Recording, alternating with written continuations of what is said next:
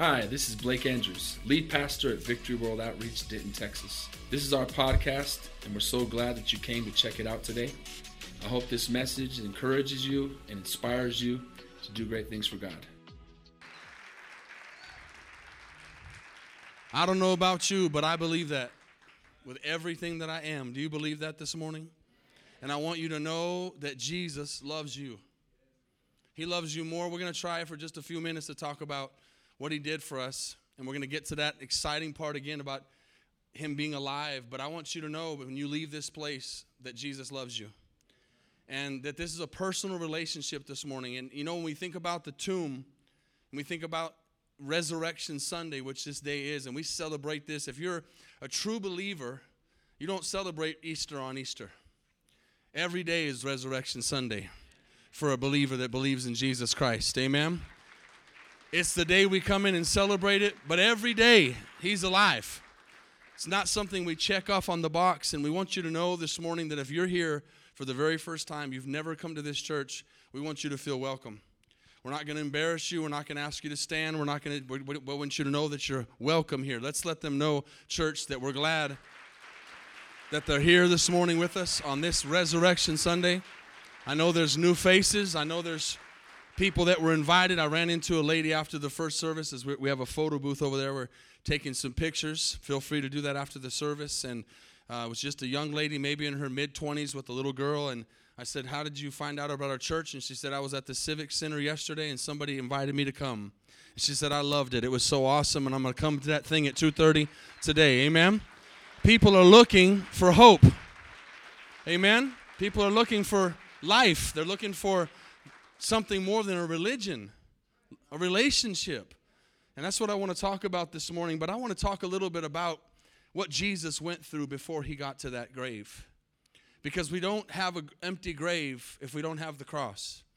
And so these three days that started on Good Friday and said on the third day, he resurrected. But I want to talk a little bit about what the coroner would say and had said of a of what Jesus suffered because I want us to understand a little bit what he did for us and how personal it was.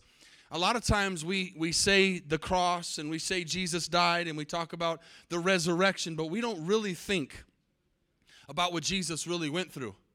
And maybe, maybe you haven't thought about it lately. And I, I believe it needs to be a constant reminder in our lives of what Jesus is doing in our life and what he did for us personally. I want, to, I want you to tell that person next to you, he's going to talk to you personally this morning. Amen? This is personal. I, I, want you to, I want you to feel like you're the only person in the room because that's how Jesus loves you that there may be someone on your side, but he's talking to you today. And it started in the garden when he was in that Garden of Gethsemane, and he knew that he was on this earth for a purpose. And he knew what was coming. He knew what the cross meant. He knew the suffering that I'm going to tell you a little bit about. And one of the most amazing things about the story of Jesus is it changed time, it changed history. We're in the year 2023 after death. There's no one ever in the history of the world that changed time like Jesus did. He came and time stood still. And then they changed the Gregorian calendar for us to be in the year of our Lord 2023. But when he was in that garden and he was praying, the Bible says that he was praying so fervently and was so perplexed and so hurt and so suffering of what was to come that the Bible says he sweat blood.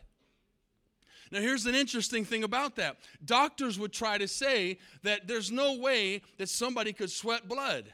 They'll try to refute that. They'll try to say it's not physically possible. But let me tell you something this morning. There's only been one Jesus to ever walk the face of the earth, and he sweat blood. Because there's only been one person that's ever gone to the cross and carried humanity's sin on his back. And so he's the only one that's ever sweat blood, and that's why they can't physically prove that he sweat blood. Does anybody believe that this morning? He did it because there's never been a, a Jesus and there'll never be another one. And in that garden, as he's praying, they, they come and grab him. He's betrayed by his, one of his closest friends. He goes to stand before the Sanhedrin. And this is where he begins the beginning of physical conflict, physical beatings. As he's standing there, a soldier struck, strikes him against the face for remaining silent. And he did that for me and you. Then the palace guards blindfolded him and mocked him and taunted him as they swung with, with men Roman soldier blows to his head. They said, Prophesy and tell us who's hitting you. Then they said in the next morning, Get up. Early, as he was battered and bruised, dehydrated already, exhausted from now two sleepless nights. And he goes to what becomes probably the worst part of the physical pain of what he's going to suffer for us, which is the scourging. Something very interesting about the scourging, beyond its horrible physical battle of what it is, and I can't even put it in words, and I'm actually not going to read exactly what the coroner said because it's too gruesome. But I'm going to read a little bit. But on that scourging, they said there's a cat of nine tails. Many of you have heard this. And, and on the end of that whip was metal and nails and shards of bones. Nine different pieces. And when they took him in there to scourge him, this is an interesting thought that a lot of people have never thought about. They did not know at the moment that they gave him the scourging that they were going to crucify him. God knew. But Pontius Pilate had not made the decision yet. It was not a fact yet that he was going to be crucified. It's most likely, church, that when they scourged him, they were going to kill him on that, on that pole. They did not know he was going to make it to the cross. So he took a physical beating on that scourging that wasn't even taking into consideration the cross for you to think about that. And we know that there's a law in the Jewish law that says that a man cannot be struck more than 40 times, more than 39 times. Had to be 40 or less. You've probably heard that before. It's not possible that the Jew, the sorry, that the Roman soldiers would look at a Jewish law and say, "Let's stick by the law." They they lashed him so many times, we don't even have a number, that there was nothing left but a, but a shredded body. And every time they would pull that whip off his back, every time they would pull back, these were big Roman soldiers. You think of the of, the 300, the, the movie. You think of those big men. They have this man his arms are tied up above his head, stripped naked for you. And they put that whip on his back, and every time they pulled back, they pulled muscle and flesh off of his back to so and not only on his back his behind his legs his entire backside was covered with lashes. Then after they do that and the, and the heavy whip has been coming down all over his body they let him loose as he faints to the ground unable to stand under his own power full of the blood from his body. And that's not enough. They thought he was going to die because remember 39 lashes would kill could kill somebody we have countless amount of numbers that they lashed him. They expected him to die there. He does not die, as we know, and so they begin to make fun of him and they grab a robe, a Roman robe, and put it around him and put it on his naked, destroyed, bloody back and they begin to give him a, rod and say, You're the king. And they make him a crown of thorns and they stick those crowns into his head and push down. Has anybody ever had a, a really bad migraine? Has anybody ever lacerated your head and seen how much blood comes out of your head? It's one of the one of the places where blood flows the most is in the head. And so, as they're making fun of him, they then take that rod that they, that they gave him and said, King of the Jews, and struck him on top of the head to push those crowns down further, those thorns further into his head. Thinking he was dead, he is now bleeding from his, from his head to his toes. And after all of this, they put him outside. They get the word now that he's to be crucified. So they take the wood and they stick it across his back. They said that piece of wood that held his arms was probably 125 pounds. And they begin to walk him between two thieves to execute him as he walks down what's called the Via Dolorosa, which is the, the way of pain. In spite of efforts to walk erectly, as he would have wanted to, the weight of the heavy wooden beam shocks him, and because of so much blood loss, he falls and cannot walk anymore. The rough wood of the beam is gouging into his lacerated skin, his muscles, and his shoulders. As he tries to rise, his human muscles have been pushed beyond their possible endurance. And a centurion says to a North African onlooker, Simon of Cyrene, carry his cross. Jesus begins now to follow, walking, still bleeding to death, sweating from the cold, clammy sweat of shock. And listen to this walks 650 yards to his the place they're going to crucify him. Almost seven football fields. I want you to think about all these things that I'm talking about. Sometimes we hear these things and we, we, we, just hear a little detail, but we don't think about putting ourselves in that position. It's not even physically possible for us to imagine what Jesus went through. Then they get him to the cross. They, they take that, that nail and they find inside, and I want you to take with your left hand, if you would, these two fingers, and I want you to put between the wrist right there in that soft part of your wrist, and I want you to push as hard as you can. There's a spot there that's really, as you push really hard, you're going to feel a little bit of pain. That is where they put the nail. Because it's not very likely that in, in the depictions that we have that they would have put it through his hand because the bones in this hand would not be able to hold the person up. But these two major, major, major bones would. Not only would it be the pain of holding his body up, but the pain of it rupturing the main artery in both of his wrists for more bleeding. Then they took the nails and they put his left foot over his right foot and they nailed a nail into his feet. Now he is in, pushed up on the cross where they write King of the Jews. He is now crucified officially. I was talking about this to the men on Friday in Discipleship Church. We have to understand the demented mind of the Romans at that time. It's, it's not just some afterthought that they said, let's just put a man up on a cross and nail his hands and his feet. We're talking about people who sat and thought, what is the most painful, most horrible, most ridiculous way someone can die? How can we make them suffer the absolute most death? Is how they crucified. And so he's put on this cross, he's picked up, slammed down into the ground, and that begins six hours of being on that cross. As he's there, his body begins to sag down. Now, everything I'm reading you is from a coroner.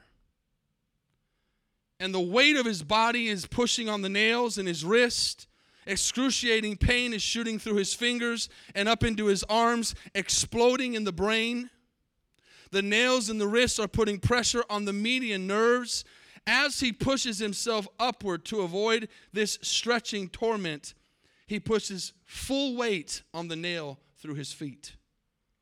Again, there is searing agony of the nail tearing through the nerves between the metatarsal bones of his feet. At this point, his arms are fatigued. Cramping is setting in in his body. His muscles are knotting up. There's relentless throbbing pain, not just in a finger, not just in a toe, not just in an arm, but all throughout his body. Hanging by his arms, the pectoral muscles are paralyzed and the intercostal muscles are unable to act. Air can be drawn into the lungs, but cannot be ex- exhaled. I want everyone in here to take a deep breath and then just hold it till the service is over. Can't do it, right? Imagine taking in that deep breath and then having to take in another one, and then having to take in another one and never having a, a real good chance to exhale. That's what Jesus was going through. Jesus fights to raise himself up in order to get one short breath and finally, carbon dioxide builds up in his lungs and in the bloodstream as cramping continues. He's able to push himself upward to ex- exhale and bring in enough life giving oxygen. How many are still with me? To say seven statements. Not only did he do everything I just said, he spoke. Has anybody ever been in a lot of pain and you don't even want to be around anybody? You don't want to talk to nobody? You don't want to move. He speaks. And he says these words. The first one of his sentences was He looks down at these people, and I want you to put yourself in the crowd. I'm there. I'm there, and you're there. And he says, Father, forgive them, for they know not what they do. Church, this is, this is a man who is supposed to have already died on the scourging. Now he's carried his cross and he's getting near the fifth and sixth hour of his suffering on the cross for you and I, and he has the, the power and the will to say, Father, forgive them, for they know not what they do. The second statement he says is he looks over to a thief on one side who had been mocking him earlier, but came to his senses, like every single one of us needs to come to our senses this morning, and says, This is a man who is innocent and does not deserve to die. And he looks over at that man on that cross, Jesus, and he says, Would you remember me today? And Jesus, in all his agony and all his pain, turns and somehow musters up the power to say, Today you will be with me in paradise. Looking down at the terrified, grief stricken John and his mother of physical birth, he looks to John and says, Behold thy mother. And then looks at his mother and says, Behold your son. The fourth cry is the worst of all of them. You can read it in Psalms 22, and he says these words, and I want you to really focus on this part of the message. He says, Father, God, why have you forsaken me? I want you to try for a second to put yourselves in the shoes of Jesus Christ as he is fully God and fully man. And everything that I'm telling you this morning is for you to stop on this Resurrection Sunday and understand what Jesus did for you and know how much he loves you. I'm trying with my words to tell you, but my words will fall short. But if I can just help you think for a second of the suffering Jesus went through and all this he's done, church, and it gets worse. Now he's feeling the pain, not physical, because I want to mention this. Many people were crucified physically on a cross, including the two thieves next to him, but not many people had been scourged and crucified on a cross. But the physical pain's not the worst. The worst part of his crucifixion is where the Bible says that he took the sins of the world on his body. And I want you to think for a second of something you've done. Don't think too long. Don't go there. Don't stay there. But just for a second, think of something you have done that had made you feel so guilty. The guilt, the pain, the feeling of something you've done that's wrong. Now multiply that by 16 billion people that have lived 8 billion on this earth now. And from what I studied, about 8 billion before this time we're living in now that Jesus took the sins of 16 billion people, that's not counting those that are coming, on his body. Y'all following me? That's not enough though, because now, as he has done all that, as being fully God and fully man, in a second, now God, the Bible says, turns his head. And the Spirit of God, the Father, who has been with him all the way, now is no longer there. Can you imagine humanly? Can you put yourself there humanly to think, I have done all this for humanity because he was fully God and fully man? Do you understand that? He was fully God, but fully physically man and he stops for a moment and he thinks to himself, I have I am just about to die. I am just about to expire. The Bible says he felt all of our pain, he felt all of our suffering, he felt everything we've ever known, everything we've ever gone through, and now physically in his mental mind of a human being, he thinks God has left me and the, the plan has changed. If the plan is changed, there'll be no resurrection. There'll be no risen Savior because God is gone. And he in his physical body doesn't know, even though he's fully God, that God's going to come back. Father, why have you forsaken me? Powerful words. Through all the limitless pain, cycles of twisting, joint rending cramps, asphyxiation, searing pain from his tissues, lacerated back as he moves up and down on the rough timber trying to get breaths. A terrible crushing pain deep in the chest slowly fills with serum and begins to compress his heart. It's now almost over, and the loss of fluids have reached a critical level. The compressed heart is struggling. to pump heavy, thick, sluggish blood into the tissue. The tortured lungs are making a frantic effort to grasp in small, small gulps of air. And then he says, The fifth thing, I thirst, showing his physical humanity. But he does not take anything to drink. As he feels the, chi- chi- the chill of death, and I want you to be, be reminded that we don't know scripturally when the Spirit of God comes back or if the Spirit of God comes back. He has felt that forsaking, and he's still dying with this realization that he's on that cross in darkness. And he says the sixth thing it is finished. Finally, he can allow his body to die. Because I want to remind you this morning they did not crucify Jesus, they did not kill Jesus, they did not take Jesus' life. Jesus gave his life as a ransom for you and for me. He gave it.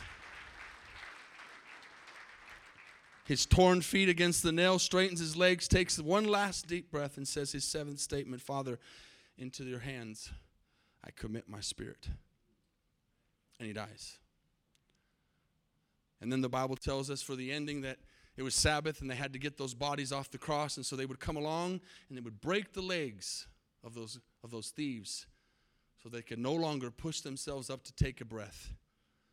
And by the time they got to Jesus, he had already died because the Bible said no bones would be broken. We're not just believing some Easter fairy tale today. We're not talking about Bugs Bunny and chocolate. We're talking about a real story from a real God who prophesied everything he was going to do for you and me to have eternal life and have an answer to the sin problem of this world. And they stick that spear through his side, and the Bible says blood and water flows. Now, all that said, there's a saying in, in, in, in our world that says a picture is a thousand words. I want to show a short video that'll be a million words in a picture of a man that I, is a great preacher who's gone on to be with the Lord, who, who, who does another sermon that I've showed many times over the years called That's My King. I love that video. I could show it every week. That's my king. But in this message, he says these words It's Friday, but Sunday's coming. How many are thankful it's Sunday today? Amen. Let's watch this video.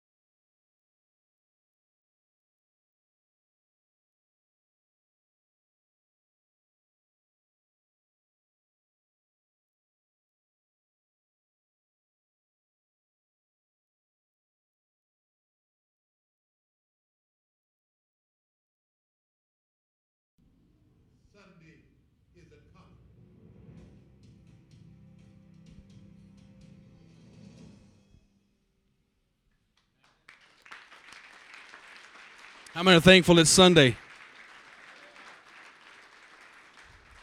I want you to look at that title and I want to bring, bring this down home for a moment. Did Jesus fold his napkin for you? Father, I pray for your word for just a couple minutes on this Sunday Sunday morning of Resurrection Sunday that you'd speak personally to every person here and let every bit of doubt be gone, every bit of fear be gone. Bring healing to these people, Lord. As Lord, we're not promised tomorrow, we're not promised next week, we're not promised another Easter. Speak to us this morning, Lord, from your powerful word and give us revelation of who you are that we can be saved and changed this morning in Jesus' mighty name. And everybody said, Let's pick up in John chapter 20. I want to read an account, and as we get there, I want you to realize that Matthew, Mark, Luke, and John all told the story of how the crucifixion happened, how the resurrection happened, what happened at the tomb. And it's not by accident or contradiction that these things happen, but every single person represents a life that personally had to believe in Jesus. How many understand this morning that those disciples were not forced to believe in Jesus? We know that Judas left the story early as he turned Jesus in for 30 pieces of silver and then went and hung himself on a tree. He denied Jesus early, but now it's touching the disciples. It's their turn now to what are you going to do with Jesus? What are you going to do with this resurrection? As they walked with them for three years, we pick up in John chapter 20, verse 1. It says, On the first day of the week. And by the way, for those religious folks out here, why do you have church on Sunday? Because Sunday's the first day of the week. Whether, whether you knew that or not, it's not Monday. That's how Sunday is the first day of the week. That's why we come to church on Sunday. And it says, while it was still dark, and they saw that stone, Mary Magdalene went to the tomb early and saw the stone had been taken away from the tomb. And she ran and came to Simon Peter and the other disciple. By the way, the other disciple is John. He's writing in third person, whom Jesus loved. He just threw that in there, by the way. How many, how many believe Jesus loves you more than he loves anybody else? I do. I think Jesus loves me. How many, how many are kids and have brothers and sisters and you're the favorite child? Anybody, any other favorite children in here? I got my parents right here. Well, let me lie. Mom, am I your favorite child? Just let them see it. My sister Becky can't see. Becky can't see your head. Amen. And so he says, the one Jesus loved, and said, They have taken away the Lord out of the tomb, and we don't know where they have laid him. Isn't it interesting that even Mary and the disciples, after walking with him for three years, got to the tomb on Resurrection Sunday and weren't expecting a resurrection? And it says, Peter went, therefore, went out, and the other disciple, and were going to the tomb, and they both ran together. And the other disciple outran Peter. That's why we believe in good, healthy competition. Amen. Pastor, Pastor Mario forgot to mention because he was He's doing other things that we're going to have a shootout at the park today. I told my wife I'm going to look for a place to, to add this in there. So there's some competition. John says he outran Peter. Well, I say I can outshoot anybody in the basketball court. And so David Tyree, my buddy, is going to head it up, and me and Pastor Mario are going to play a two on two against anybody who wants to challenge us, but it's in a game of horse. No running, just shooting. As you get older, you get smarter. Amen. So come out and see that and join us out there in the park. So they ran together, and the other one outran Peter and came to the tomb first. And he stoops down and looks in. They would say that those doors, as you saw in the video, would only be about three feet high to get into a tomb. They were very large inside. And it says that stooping down and looking in, he saw the linen clothes lying there. This is very important. Yet he did not go in. So John was afraid to go in. And Simon Peter came following him, and he went into the tomb and he saw the linen clothes lying there. Now, I want to don't go to that next verse yet. I want to say something important here. I want you to understand how personal Jesus is. I want you to understand that he's fulfilling the Old Testament. And, and they would they would know these these disciples would know the scriptures because they were Jewish men and they were told from a young age that they had to memorize the first five books of the Bible. Totally memorized word for word. That puts us to shame today, doesn't it? That some don't even know any verses by, by memory. We need to learn the Bible, amen? But they knew the Bible, and when he saw those linen clothes there, he had a flashback to Leviticus. And he remembered that Jesus was coming to become the high priest and he was coming to become the, the, the, the, precious lamb who would shed his blood for them. And he remembered back in Leviticus that when the high priest would go into the Holy of Holies to sacrifice the goat of the lamb for the sins of the people, that he would go in with linen clothes and when he came out, he would take the linen clothes off and lay them down on the ground, and that meant he was finished. So Peter has a flashback and he sees these linen clothes and he sees no body. There's no body there. And then watch this next verse. It says, and the handkerchief. In the King James Version, it says napkin. That's why my title says napkin. Doesn't matter which one it is, but it says, and the handkerchief that had been around his head, watch this, not lying with the linen cloths, but folded together in a place by itself. You might have noticed that in the first video that I showed you at the end. There was that cloth placed right there. I love to find things like this because it makes the gospel personal. Jesus did not just dissipate or disappear from the tomb, he got up and he walked out. And he took those linen clothes off, just like the priest would in the Old Testament, and he left them there saying, It's finished. And then he took the thing around his head and he went over and he said, I want to make this personal to Blake. I want Blake to know that it's finished. And I want Blake to know that I'm setting this over here apart from the other one so that he knows that I didn't just get taken or that I wasn't robbed from this grave, but I stood up and I folded this up and I put it there right where it's supposed to go so that that person can know, so Peter can know when he comes in and the other disciples can come in, they can see that I laid this there for them. Now, the powerful thing about this is in Jewish custom, there's a couple things that happened. One I already told you about. It means it was finished, which we know he finished on the cross.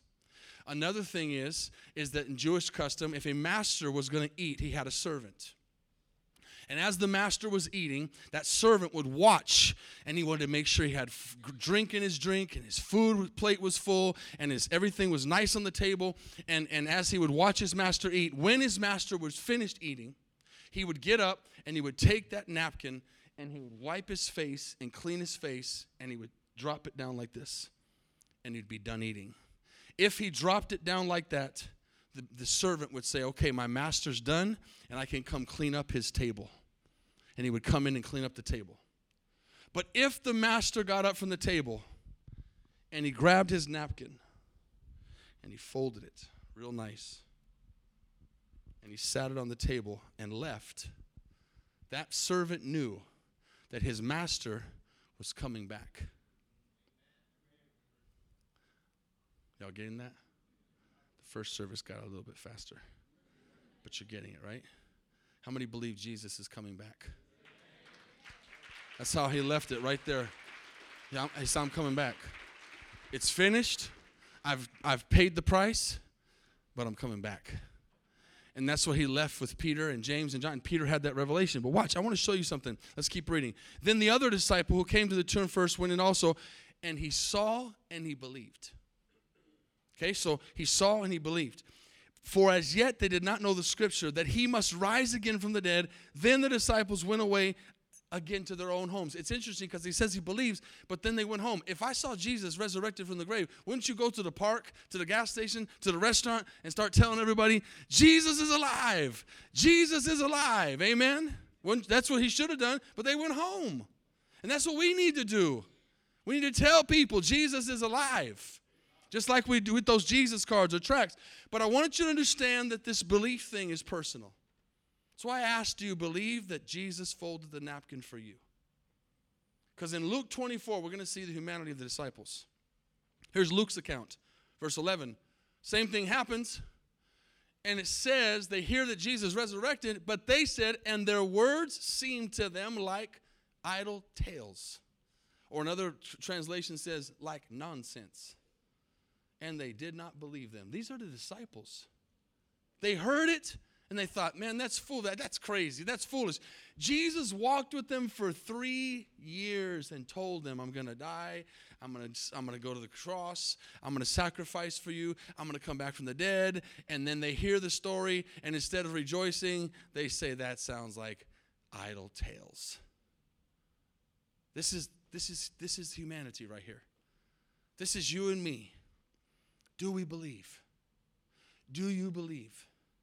Jesus wants to make it personal. He wants you to understand how much that he you mean to him. And that's why he took that, that, that handkerchief or that napkin and he folded it up. And so the question is today, do you believe that? How many of you believe that today? Peter knew the job was done. He said it was finished. And then we see in John 11, 25, Jesus said, I am the resurrection and I am the life. He who believes in me, though he may die, he shall live. And whoever lives and believes in me shall never die. And he asked this question, and I'm asking you this morning do you believe this? Do you believe that Jesus folded the napkin for you? Everyone individually. You can't answer for your spouse. You can't answer for your neighbor. You can't answer for your parents. You have to answer for yourself. I can't answer for you, but I can answer for me. I believe personally that Jesus folded that napkin up. And when he folded it up in the grave and he put it down, he, I don't know where you were or what he was thinking about, but he was thinking about me. 2,000 years ago, he said, This is for you, Blake. In 19- 92, you're going to have a revelation of who I am. And then you're going to preach the gospel for me. See, we don't understand that because we don't understand what omnipresent, omniscient, and omnipotent is. But God was all that. And so he could, at that moment, church, just as he died for 16 billion people, he could also, at that moment, take the time to fold up the napkin for every single one of you and every single one of me. And the question is, he did it, but the question is, do we believe it? And the answer is, only you know. Because only you can answer that for yourself. Can I get an amen?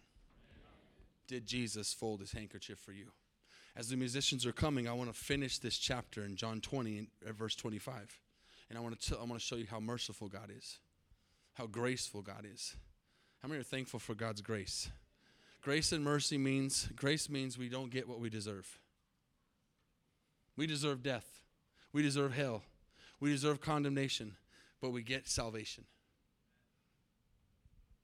Mercy is not getting what we do deserve. So, grace and mercy. Jesus did all that on that cross for you and me. And it says here, the other disciples therefore said to him, and now they're seeing doubting Thomas, the Bible calls him. I don't want to be doubting Thomas. I don't know about you, but I want to go down in history as believing Blake. Amen? I don't know about you. I don't want to be doubting Thomas. I want to be known for someone who has faith. And so doubting Thomas comes in and they tell him, We've seen the Lord. We have seen him. Now he's resurrected and he's actually appearing. We've seen him. And he says, Thomas says, Unless I see his hands the print of the nails and put my finger into the print of the nails and put my hand into his side, he's, I will not believe. Church, get an understanding, although we will never stop trying, there are lots of people who are not going to believe. Do you understand that? There may be some here. You're just not going to believe. It doesn't matter how many miracles you see. Doesn't matter how many lives you see change, you're just not going to believe. And I pray in the name of Jesus, no one's here this morning like that. But the truth is, people aren't going to believe. He says, I won't, he's, the story could have ended right there. Thomas said, I will not believe. But God is so gracious. Watch what Jesus does. He could have just wrote him off. But he does make him wait eight days. After eight days, his disciples were again inside. Now, watch this. Movies ain't got nothing on, on the Bible. They're inside, and Thomas is with them, and Jesus comes, and the doors are shut, and he walks through the wall. He didn't go through the door, he just shows up. All of a sudden, he's just right there. And he says, Peace to you. Jesus will step up, show out, show up right when you need him. And then we have the chance, the choice, the decision, the free will to, to accept Him or reject Him. People that are going to spend eternity in hell are not necessarily worse people than people who are going to spend eternity in heaven. It's not about the good and the bad, because if it's good and bad, we're all going to hell. We all deserve death, the Bible says. The people who are going to be in hell are the people who are going to reject when Jesus shows up and says, Peace to you, and says, I don't believe. But he shows up for Thomas, and watch this. He says, Thomas, reach your finger right here. Feel that? Look at my hands. Reach your hand here and put it in my side. Feel that? He says, Thomas, don't be unbelieving, be believing. Today, I'm just a messenger. For you here and those watching online, to this small amount of people, I'm just a messenger to say the same words to you from Jesus to you believe. Don't be unbelieving. Young man, I saw you say that just now. I believe. You're a smart man. I know you do. I see it in your face. You're a smart child, kid, teenager, however old you are. Amen? I wish I could see inside of all of yours, not a mental belief, but a heart belief. Do you believe that Jesus folded the napkin for you? I do. And he says, Do we finish that? Thomas answers and says, My Lord and my God. He has the revelation. He, all of a sudden, the scales are lifted. And Jesus says, Thomas, you believe because you've seen me. You believe because you've touched my nails and my hand and my scars. But blessed are those who have not seen me and believe. How many are here this morning that have not seen him, but you believe? Amen. That's good. Father, this morning, anoint your word, anoint these hearts and these minds and these spirits, because God, the truth is, this could be our last Easter together. We're, we're not promised tomorrow. Today, you have gathered us in this place, not by accident, but by divine appointment. And you've walked into this room just like you walked into that room with those disciples, and you're saying, Here's my peace. Here's my salvation. I folded the napkin for you. All you got to do is believe and receive. He that believes in me, though he were dead, he shall live. This body, church, as your heads are bowed and eyes are closed, if you're blessed and highly favored, will get into 90 years of life. And once you breathe your last breath, eternity begins. Jesus did not just come to give us life abundantly on this earth, He came to give us access to eternity with Him. God is God and eternity is going to exist whether we believe in Him or not. But He chooses, God, some, some people say, man, God is so mean and God is so this and God is so that. God did not have to share eternity with us, God did not have to share heaven with us. He could have just kept it to Himself. How about looking at it that way? And he even says, I go to prepare a place for you. That where I am, you'll be also. In my Father's house are many mansions. And I know without a doubt this morning, God has touched some hearts in this place. I believe in this place there's some people that might have came in with some doubt in their hearts, but today faith is filling you right now and you are saying inside of your spirit to Jesus Christ, like I am right now, I, I, I'm not concerned about whether you believe or not. I'm telling you, I believe that Jesus Christ folded the napkin for me. And I'm going to spend eternity in heaven because of that. Not because I'm worthy, not because I'm good, not because I deserve it, but because Jesus loved me so much that he died on that cross for my sins. And then he didn't stay in the grave he came out triumphant and victorious, and today he is risen. That grave is empty. And church, I want you to listen for you, you religious person that, that, that comes and checks the box off, that has a traditional ideology of God. God does not want that. He wants a relationship with you. He doesn't want Easter Sunday to be the day that you think about Him. He wants you to think about Him every day because He thinks about you every day. He knows the hairs on your head. And He has a plan and a purpose for you. When you were still in your mother's womb, He knew you, He formed you. And today, He wants to have a relationship with you where He is Lord of your life. And if you will give Him lordship of your life, your life will absolutely change forever. I have 30 years of experience I'm talking from. You could not offer me all the money in the world to change what I have in Jesus Christ today. Because He is my access and my ticket to eternal life. And I believe that with all my heart. And today, there's a place being prepared for me. And there can be a place being prepared for you if you'll just put your faith in Jesus. How many all across this place? from front to back and side to side, watching online, listening on a phone, listening on the podcast. The Holy Spirit has your attention right now, and He has placed in your heart a knock on the door, and He is saying, Let me in. I want to change your life. I want you to know how much I love you. Accept me, receive me, believe in me. Don't be doubting, be believing. And today, if you'll believe in Jesus Christ, He'll change you forever. No person in the history of the world has ever gone to the other side of eternity and come back but Jesus. Well, Lazarus, yes, but Lazarus came through the power of Jesus.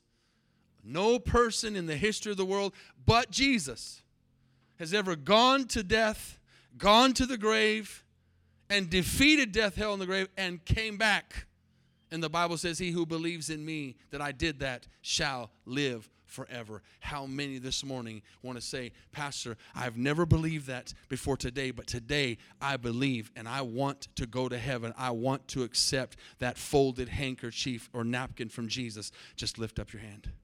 Just put it up and put it right back down. I see your hand. I see your hand. I see your hand. I see your hand. How many more? I see your hand. I see your hand. God bless you. This is why we're here this morning. We're not here just to say we came. We're here because we want you to know that the folded napkin was for you. That's how much Jesus loves you. Let's stand to our feet this morning. And as you stand, stay in this spirit of reverence. Jesus is here right now. As he walked into that room, eh, there's the question Do you believe that? I believe that. Jesus is here. Wherever two or more gathered in his name, he's in the midst. We don't see him physically like they did. But, church, think about this. They saw him and didn't believe. We don't have to see him, we know he's here. He's walking the aisles right now. He's, he's hugging you at your difficult moment right now. We as a church, and especially one of our families in our church, is going through a very difficult week. Very, very horrible, difficult week of losing a child. Jesus is standing right next to that person right now, holding them. Whatever you're going through, He's right here. Will you accept Him or reject Him? Maybe you're here and, and, and you're just going to leave out of this place and it's just going to be another Easter Sunday. Well, what if this is the last one? What if you don't get another Easter Sunday? What if Jesus is telling you today, it's today or, or never? It's how it was with me. I knew the day I got saved, that was my day. And I know without a doubt that if I wouldn't have changed that day, I wouldn't be preaching the gospel today and I wouldn't just be doing something else. I'd be in hell. I know that without a doubt. And I believe there might be some people here that it's your last chance. Are you trying to scare me, Pastor? No, I'm trying to tell you the truth. Tomorrow's not promised. Your next heartbeat's not promised. Today is the day of salvation. Today is the acceptable day of the Lord. Many hands went up, and as you raised your hands, and as we're standing right now, I want to ask you to do something else. If you meant it, and you're not ashamed of Jesus Christ, Jesus wasn't ashamed of you on that cross. Jesus wasn't ashamed of you when he was getting flogged. If you're not ashamed to believe and put your faith in Jesus Christ and you raised your hand, find that nearest aisle quickly right now and just come down here. Just step out and come. Just find the, just push someone aside, say, Excuse me, make your way. Come on. Don't wait for somebody else. Just come. Quickly. Hands went up all over the place. Don't don't be like, let me see if someone else is to go. Why don't you come for yourself? Come on, buddy. Come for yourself. Come on. Many more hands went up. I'm waiting. Come on, tell that person, excuse me, I got to get up there. How many more? How many more? Come on. Come on, church. This is heaven or hell. This is eternity. How many more? Would you just pray, Father, right now we're praying that you touch any hearts, God, right now, religious people, people who theologically have it all together but don't have a relationship with you, Jesus. The people who would theologically talk about the Sabbath on Saturday or Sunday or this or that or this or that or bunnies and stupid stuff, Lord, get it out of their head and let them understand that you're a God of relationship, that you want our hearts. Lord, touch those people right now. You know who they are. If there's anyone else in this place today that's not saved, touch them now, please. And devil, loose your hands. Saints, pray with me. Devil, loose your hands off these, these hearts right now. Stop lying to them. Stop deceiving them.